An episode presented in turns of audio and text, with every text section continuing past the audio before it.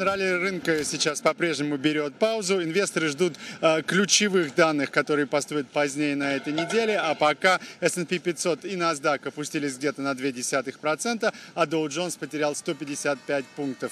Рынки сегодня вниз подтолкнули данные Минторга, которые показали, что заказы на товары длительного пользования в Соединенных Штатах в январе сократились более, чем ожидалось. В особенности это было заметно в сокращении заказов на э, доставку.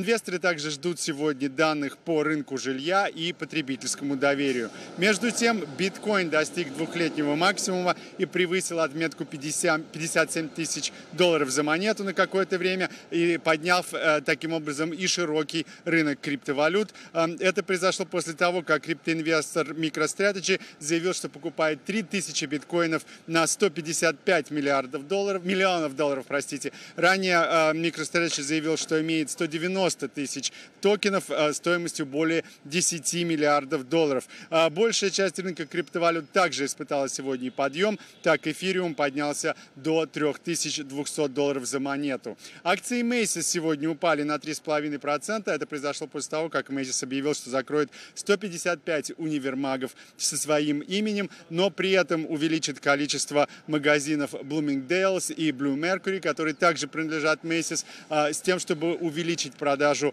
э, товаров э, в, в, в сфере роскоши, которые, как показали последние отчеты, э, больше приносят доход, чем товары среднего класса.